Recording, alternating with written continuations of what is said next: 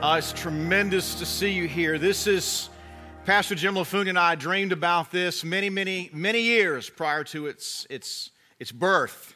We talked and we talked a lot. Prophets talk, all right, and we, but by the grace of God, we're here in our seventh year, and it's so great to have you here with us. And we know we believe in this 36 hour period of time that not only is God going to speak, but more importantly, we want you to take something away other than just a word. You know, we come to a moment like this God, give me my word for this moment. But let me just say if, if, if that's all you get here, then you've probably missed something. He said, What we want to see is something imparted to you of the spirit of prophecy. As Paul wrote in Ephesians 1, a spirit of wisdom and revelation so that what? You can know him better. So open your heart, open your spirit, open your ears today to what the Spirit is saying. Amen. Turn to the book of John. Those of you challenged, that's in the New Testament.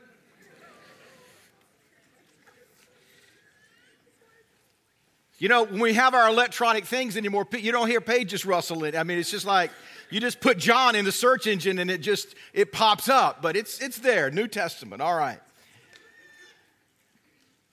And we look here in the first few verses of the account of that morning that we just celebrated just a couple of weeks ago. And I love this account because, first of all, we just see all of the foibles of how humans are trying to respond to something they've never seen before. We even find the evangelist groping at words to try to inscripturate how do we, how do we, how do we wrap language around something that we've never seen? And we see those Mary coming to the tomb and the, and the rock is gone, and it's like, okay, something's seriously wrong here. She runs back and she gets two of the disciples, and we'll look at this in a moment, and then they run to the tomb and different differing results of how they respond. Then John, then, then Mary comes out and she sees this man standing there and she thinks it's the gardener. Because this man looks considerably different than the last time that she saw Jesus. And then when he speaks, she recognizes. It's interesting. I can't unpack this, but it was not just what she was seeing, it was when she heard his voice, then she knew who he was. And she went to go touch him, and he said, No, no, don't touch me. I haven't ascended to the Father yet. I was reading about this from an apologetical standpoint that if this had really been a myth, then those early, those, those early discoverers of this resurrection would have said they saw and they believed and they rejoiced. But what we see is, is a lot of humanity happening right here. I, I don't know what I'm seeing. I don't know how to respond. I don't know what to do. But we find one disciple outrunning the other to get to the tomb. John outran Peter. And he says he looked in. He says he stooped down and he looked in. And there's a unique Greek word here which literally means to clearly see something material. In other words, something is happening with our natural eye that we are assessing something and we are identifying what it is. But then it says that Peter then stooped down. It says he saw the linen cloths lying there. But he began to take another look at it because something wasn't, I mean, it wasn't that he had been unwrapped, but they were, it, there was a neatness about it, the, the, the cloth covering his face. And so it says that there's a different Greek word for the word see here, which literally means to understand, or excuse me, it means to contemplate or observe. John looked in and he peeked in and he saw something in the natural. Peter looked in and he observed and he scrutinized and he looked at it again. But then it says John took another look. And there's yet a third distinct Greek word there for the word see. Just across a few verses, we see three different words for the word to see. And it says he saw and something else happened, he believed.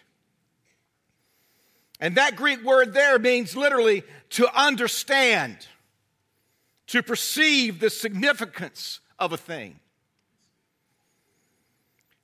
How many times can we look and see this is exactly the progression, many times, of how our seeing operates? We see something in the natural, it comes through our eye gate. It touches some database of something that we've seen in the past or something we've read about, so we immediately can look at an object and say, That is a chair. But then we take yet another look and we begin to scrutinize it and say, well, no, that's not just a chair, that's a folding chair. That's a beige folding chair. And we begin to, to, to, to, to scrutinize it. But then we look again and then we understand something that we didn't see from the first two looks. You see, John looked again. He didn't just take that first glance, he looked again. And that's the title of this message this morning. You and I need to look again. We need to take another look because what we're seeing in the natural many times is not at all what's happened. We need to look again and not just, just perceive it and question it and say, well, I think I have a little. We need to peer all the way in to what God is doing and saying. And it says, John saw and something happened. It says he believed. John is remarkable among the disciples because most of the accounts of people believing the resurrection came as a result of a direct encounter with the resurrected Jesus. But you see, when John looked in that third, looked in that second time, he didn't even need to see the resurrected Jesus. All he had to do was observe the linen strips and the head covering, and he knew he's risen. He didn't need any other manifestation like the other disciples. He looked in, he saw, and he believed. One commentator said it this way. He said, John believed, but Peter was still in the dark. Once again, the former had outrun his friend. So it begs the question for you and for me in a moment like this conference or a moment that we find ourselves in this nation or the events around the world. We see, but do we see?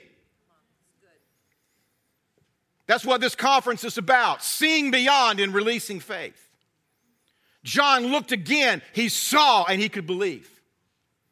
I don't know about you, but I need to see beyond CNN and Fox and MSNBC right now. Yes, I need to see beyond the headlines or how some group is slanting the news to say what they want it to say. I need to peer in and I need to see what God is doing and saying in this moment.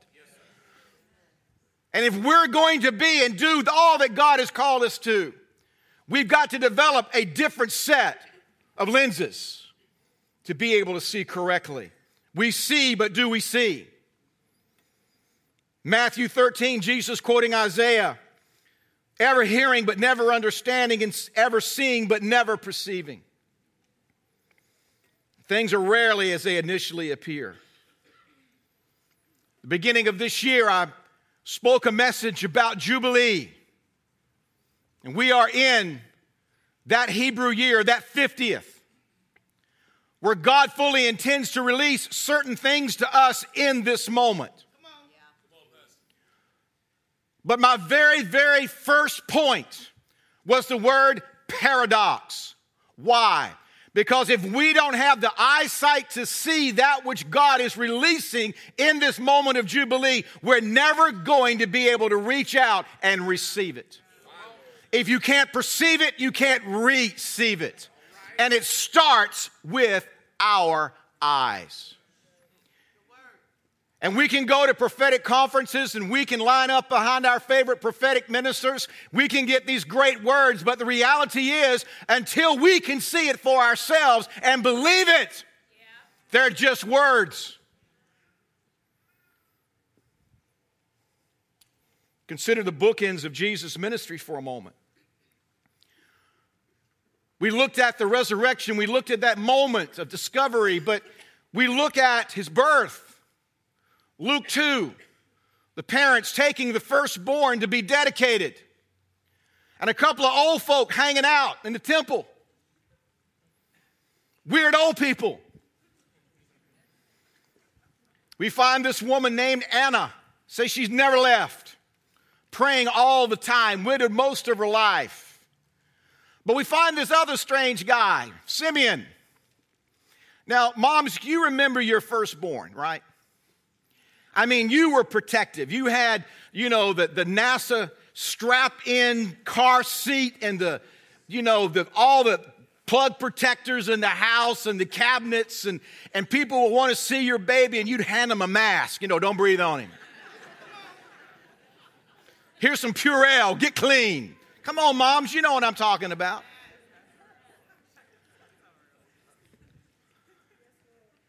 And imagine in this moment, this old man, this stranger walking up to this couple with their first child, and it's just like, give me the boy. You lost your mind, fool. I don't think so. And she hands him over. Now, you know, dads, we're, we're, we're a lot more relaxed about all this. You know, babies are magnets for women. It's an amazing thing. Women, oh, he's beautiful. Oh, my, oh, ah. Men are like, yeah, kid. if it's the parents, yeah, that's my boy.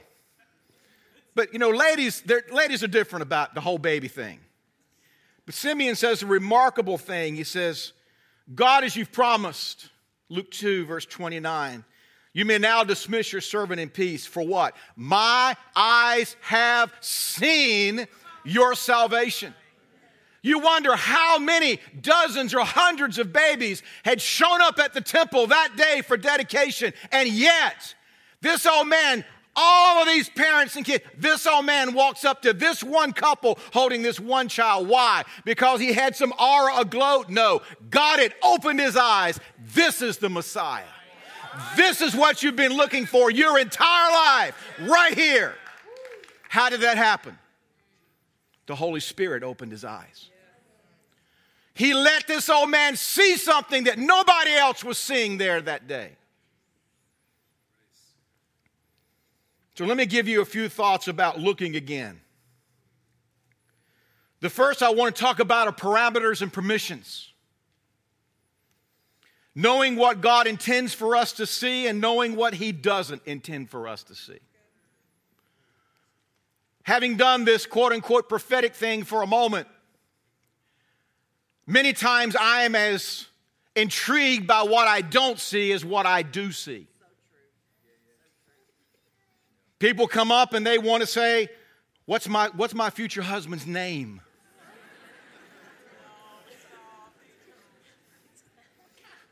What is the sex of my baby? Is God going to open my womb? I mean, questions, I mean, good, they're not bad questions. But many times I'm amazed at what God allows me to see and then what God doesn't allow me to see. Aren't you glad God did not give you the play by play when you signed up to be a disciple? I mean, we really think we want the whole picture, don't we, Pastor Jim? Oh, give me, give it to me. Give me the 10 year plan. Give me the 20 year plan.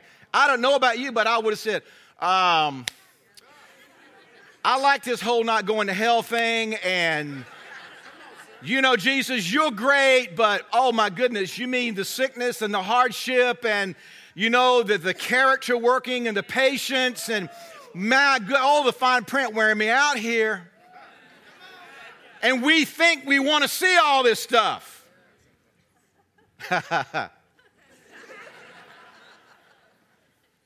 Genesis, the third chapter. She looked at that tree and it was, it, the fruit looked good to eat. But what happened in that moment? As she ate, it says their eyes were opened to something they were not intended to see. God never intended for them to see their nakedness. But it was interesting that as a result of eating off of this, off of this forbidden tree of life, it was their eyes that were open to see something that in turn released shame to them and to mankind. It was their eye gate that was defiled first. They saw something God never intended for them to see. Corrie ten Boom, and if you don't know that name, go get anything she wrote. Remarkable woman, her family, a Dutch family, took in Jews during the Second World War. Her entire family perished in the camps. She was the lone survivor. Her message of grace is just one of the richest stories you can ever read. And Corrie ten Boom relates the story of train travel with her dad as a young child. And she asked her dad a question about human reproduction. She was young. And her dad said, Corrie, pick my suitcase up and carry it for me. And she tried and she couldn't even, she couldn't even budge it. She said, Daddy, I, I, I, can't, I can't carry this. It's too heavy. He said, Sweetheart, certain information is too heavy for you at your age. But when you get older, you'll be able to pick it up and carry it. Let me just tell you for some of us, we wonder, God, why won't you speak? Why won't you show me? Because right now, you can't carry it. And there will come a moment that maybe God will open your eyes. You come into a place later on, maturity. How many of you can look back on something that caused tremendous pain and consternation? And you look back and say, I understand now, but it would have killed me then to have known. And we can talk about all of the possibilities of the prophetic, but we need to talk for a moment just about some of the limitations. And they're not, I don't believe, the devil cloaking us. I believe sometimes God deliberately doesn't want us to see certain things. So the first, parameters and permissions. But the second is our seeing will produce one or two things fear or faith, depending on whether we're seeing correctly or incorrectly, sufficiently or insufficiently. You know, when you were a kid, the monsters came out at night. Come on. The monsters came out at night. Said, Oh, I didn't know. Yeah, you did. And the flying monkeys still bother you. And some of us are old enough to remember the flying monkeys in black and white, and they were even scarier. But the monsters all come out at night. Why? Because of insufficient light. Because when mom would come in and open the door, would you go to sleep? Or cut the light on, what happened? All the monsters scurried back into the closet. And as you get a little bit older, you realize that all, some of those shifting things that you saw on the walls really was just a play of light and shadow. You weren't seeing well. But it was your insufficient sight that was producing what? Fear. Hmm. It says the disciples, when they saw Jesus walking on the water, they were afraid because they thought he was a what? A ghost. Why? Because they couldn't see him well. You see, our ability to see well is going to either release fear through our insufficiency, or as we begin to see well, it's going to release faith. 2 Corinthians 5 7, we live by faith, not by natural sight. Faith is nothing more than seeing correctly. You want an easy definition for faith? It's seeing what God is seeing and doing and agreeing with it. I mean, can we just unpack it and take the mystery out of it? That's ultimately what it is.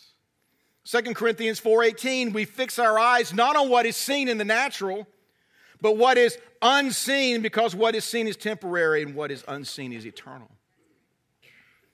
Having a vision begins with having vision.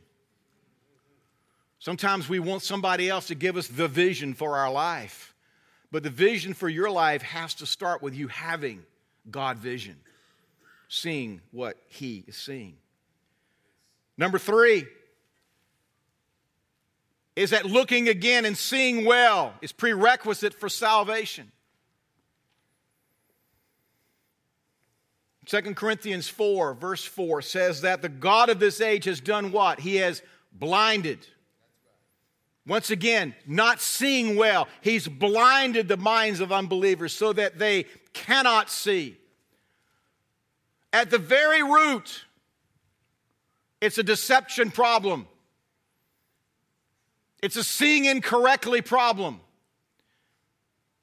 Pastor Jim and I knew a pastor in our city, and at that time had the largest church in the city Southern Baptist Church, great pastor, closet tongue talker.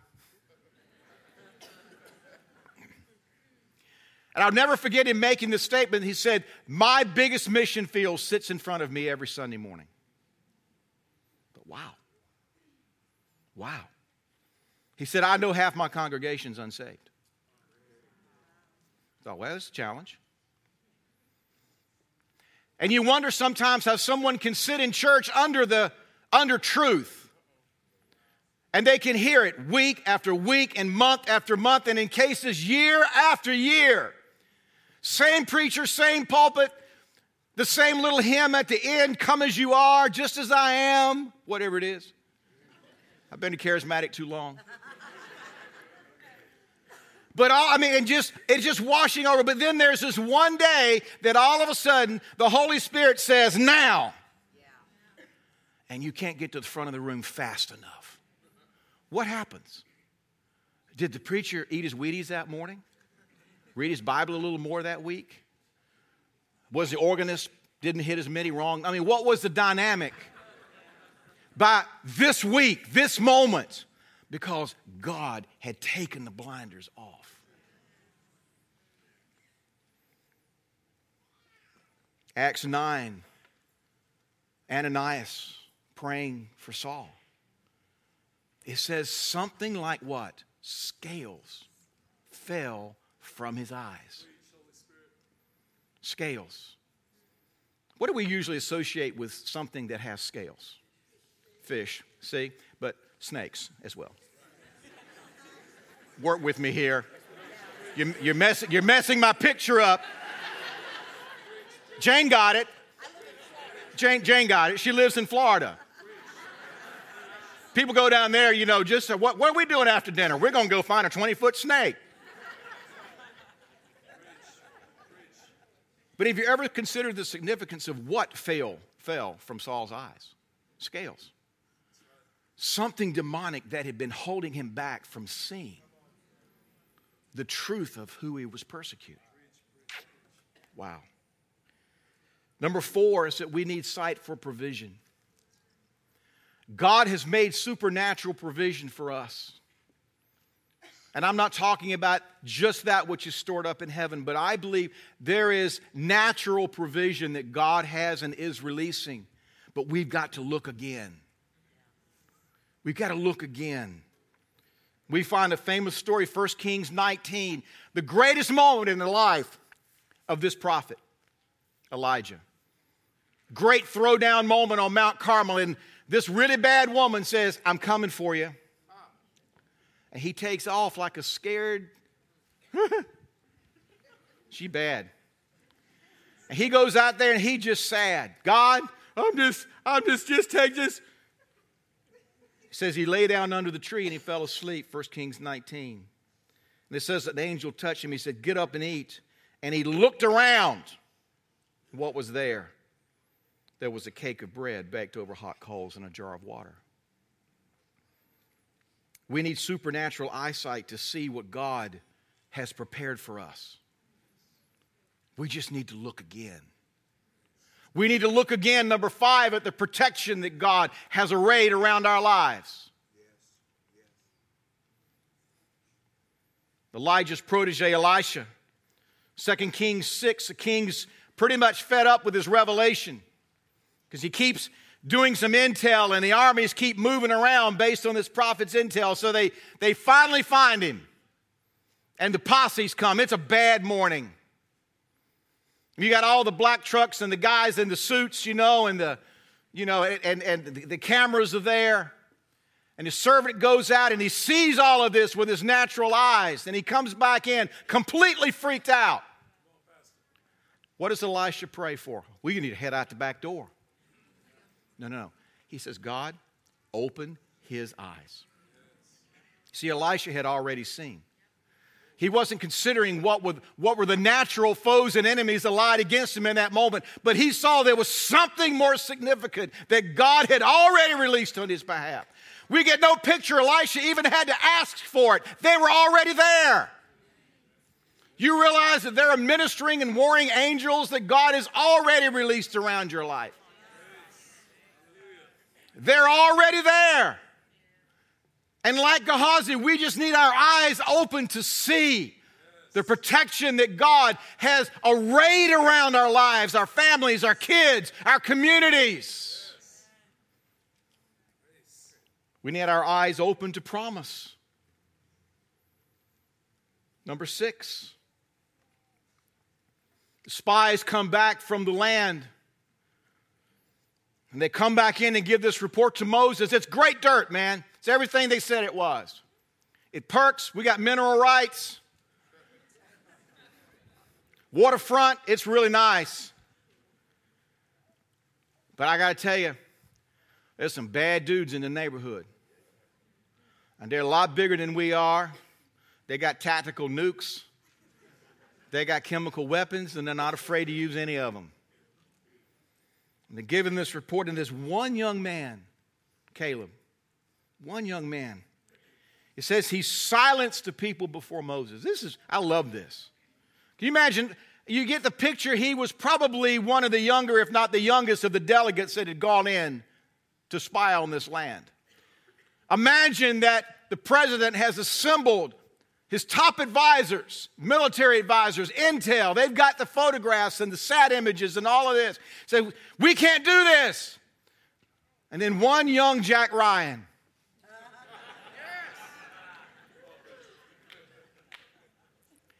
He silences everybody. Shh. Imagine the boldness. And he said, Listen, he said, we should go up and take possession for we can certainly do it.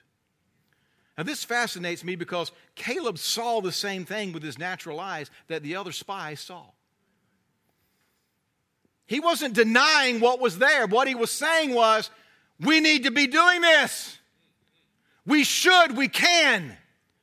This is our inheritance. This is our promise. But how many of us, we consider the size of the giants in the land and the giants that stand between us and the promise of God, and we say, that's that. The only question is, is the promise bigger than the opposition?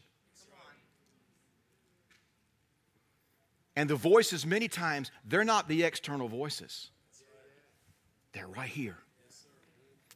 I got to tell you, and I know what the sound of the enemy sounds like, but most of the time, what this young man or this old man or whoever I is is dealing with, my wife just my wife rebuked me a couple of She said, "Stop calling yourself an old man."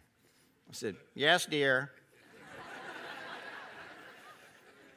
Can I have my Ovaltine now?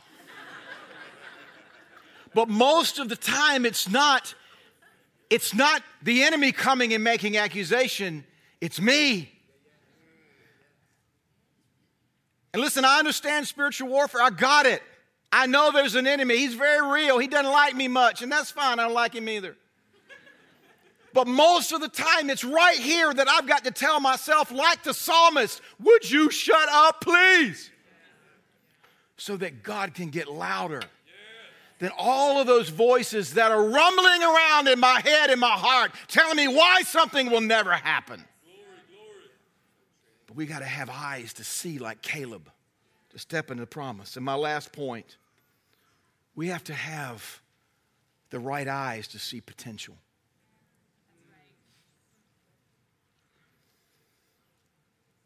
You know, sometimes we wonder where is the evangelistic fervor? In our people, in my where, where's the evangelistic fervor in my life? Pastor Rice Brooks talks about the 1% of people are evangelists, so to speak. And then there's another smaller, there's another percentage a little bit bigger. David, what is it, 3 to 5% of people that will actually be evangelistically active among a group of people. Can I submit to you what the real issue with evangelism is? It's a seeing problem because we don't see the potential of God in people. We can't see beyond the, the, the, words that they're using, and we can't see beyond what they're saying. We can't see beyond the cigarette they're holding. We can't see beyond the very image of God that God intends to be fashioned in their life. We write them off because they don't look like us from the very beginning. And let me tell you, you've got to see something in somebody. I tell you, my wife, looking at a emaciated 18 year old music major,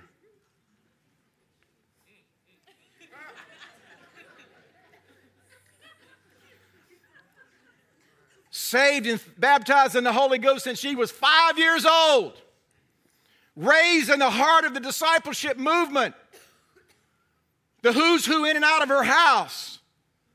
She was raised in fire. And I'm stumbling into salvation as a college freshman. She had to say, hmm.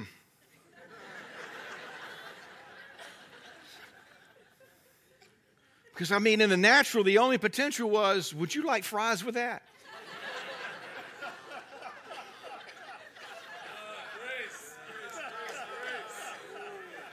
Because I was not a music major at Juilliard or Eastman, baby, let me tell you. It wasn't going to happen. But when you're 18 and you're young and dumb, you still think something that, you know. So she had to look way beyond all that. I remember her taking me home for the first time. And I was there playing my guitar, and I was dressed, and let your 70s imagination run wild. Just let it go for a moment. And her dad, her dad, who knew how to do things with a knife to animals that are unspeakable publicly, a veterinarian. Yes.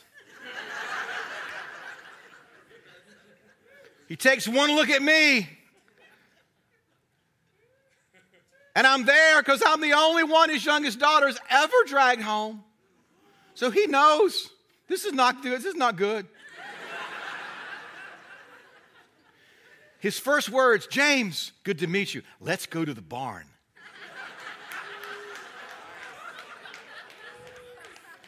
and the discipleship commenceth. And for the next two or three years, he did everything he could to run me away. That's all right, I got her.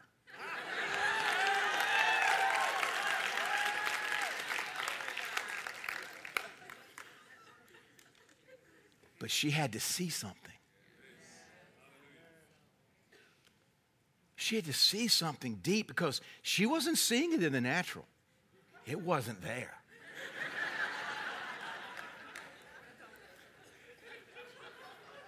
There are moments with your children.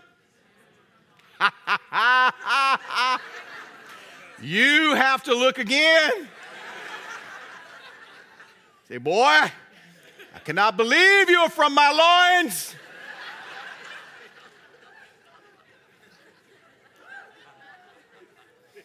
You're not trying to make any accusations against your wife, but you're having a hard moment. having a tough moment cannot believe you are in my household and you carry my last name. You are in my will. You're not going to live long enough to get it anyway.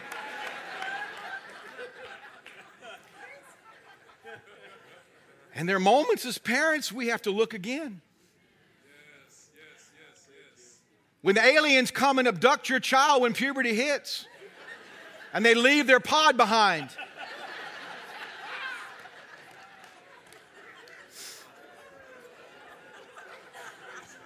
Then only after you've paid for their college education and they have their first child do they come back and say, Help me.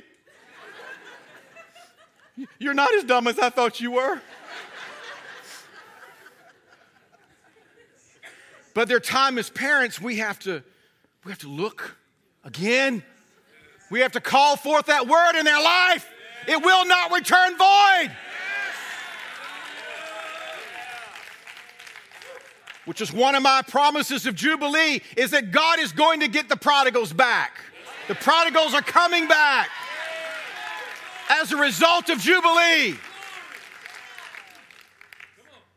But you got to see it. You got to see that potential in somebody else. The prophet came to the house of Jesse. They'd already written the boy off. They didn't even put him in the lineup. The prophet looks around and he says, He ain't here. God says, Don't look on the outside. Yeah, I know there's some D1 picks up here, but don't look on the outside. Yeah, these boys look good. They, ain't, but the king ain't here. And the prophet has to push. He has to push Jesse. Got any more, got any more kids? Oh, yeah, I forgot that one. yeah, we sent him out there to do with the sheep. We can't stand the music, so we sent him on out there to be with the sheep, get him out of the house. He said, Bring him. You see, it took the prophet to see the next king. His daddy couldn't see it, his brothers couldn't see it, nobody could see it. But it took the eyes of the prophet, it took revelation to say, This is David. This is the next king. This is who the Messiahs will come through. It took the prophetic to open eyes. We need to see the potential in one another. But more importantly, we need to see the potential in ourselves. You know, the devil works overtime to tell you everything you're never going to be. You know, the mirror is a cruel thing, isn't it? I mean, there's some of us, we just gave up on the mirror some time ago. I mean, come on, Pastor, what does that mean? No.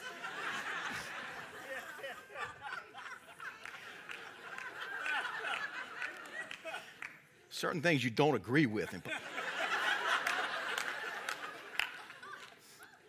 But the mirror can be a cruel thing, and the enemy will put this mirror up in front of us, tied to all of the, all the sins of the past, the stuff in your internet search engine that he knows about. This is what you are, and it's too big, too wide, too tall, too small. It's too something, but it's never what God is seeing. And some of us, we need to look again. And we need to see what's looking back. And the only way we can do that is seeing through the eyes of God Himself. The author and perfecter of our faith. Ephesians 2:10 talks about his workmanship in you and me. Your one translation says his masterpiece. Think about that. What have I said this morning? As we come into this conference, let's look again. Some of us have made certain assumptions and presuppositions and arrived at some conclusions that just aren't correct. Because, like John peeking in the first time, he didn't get a good look. Peter didn't get a complete look. But it was when John looked again, it says he saw and he believed. Pray with me. Lord Jesus, help us today as we step into this moment. Lord, for whatever it is that we need to see today, whether it's provision, whether God it's stepping into the promise, whether it's protection for our families, God, whether it's just a new perception of who we are in you let us see something that we've never seen before. Seeing beyond, releasing faith. Help us in this moment. In Jesus' name, amen. Amen. Give the Lord a clap offering.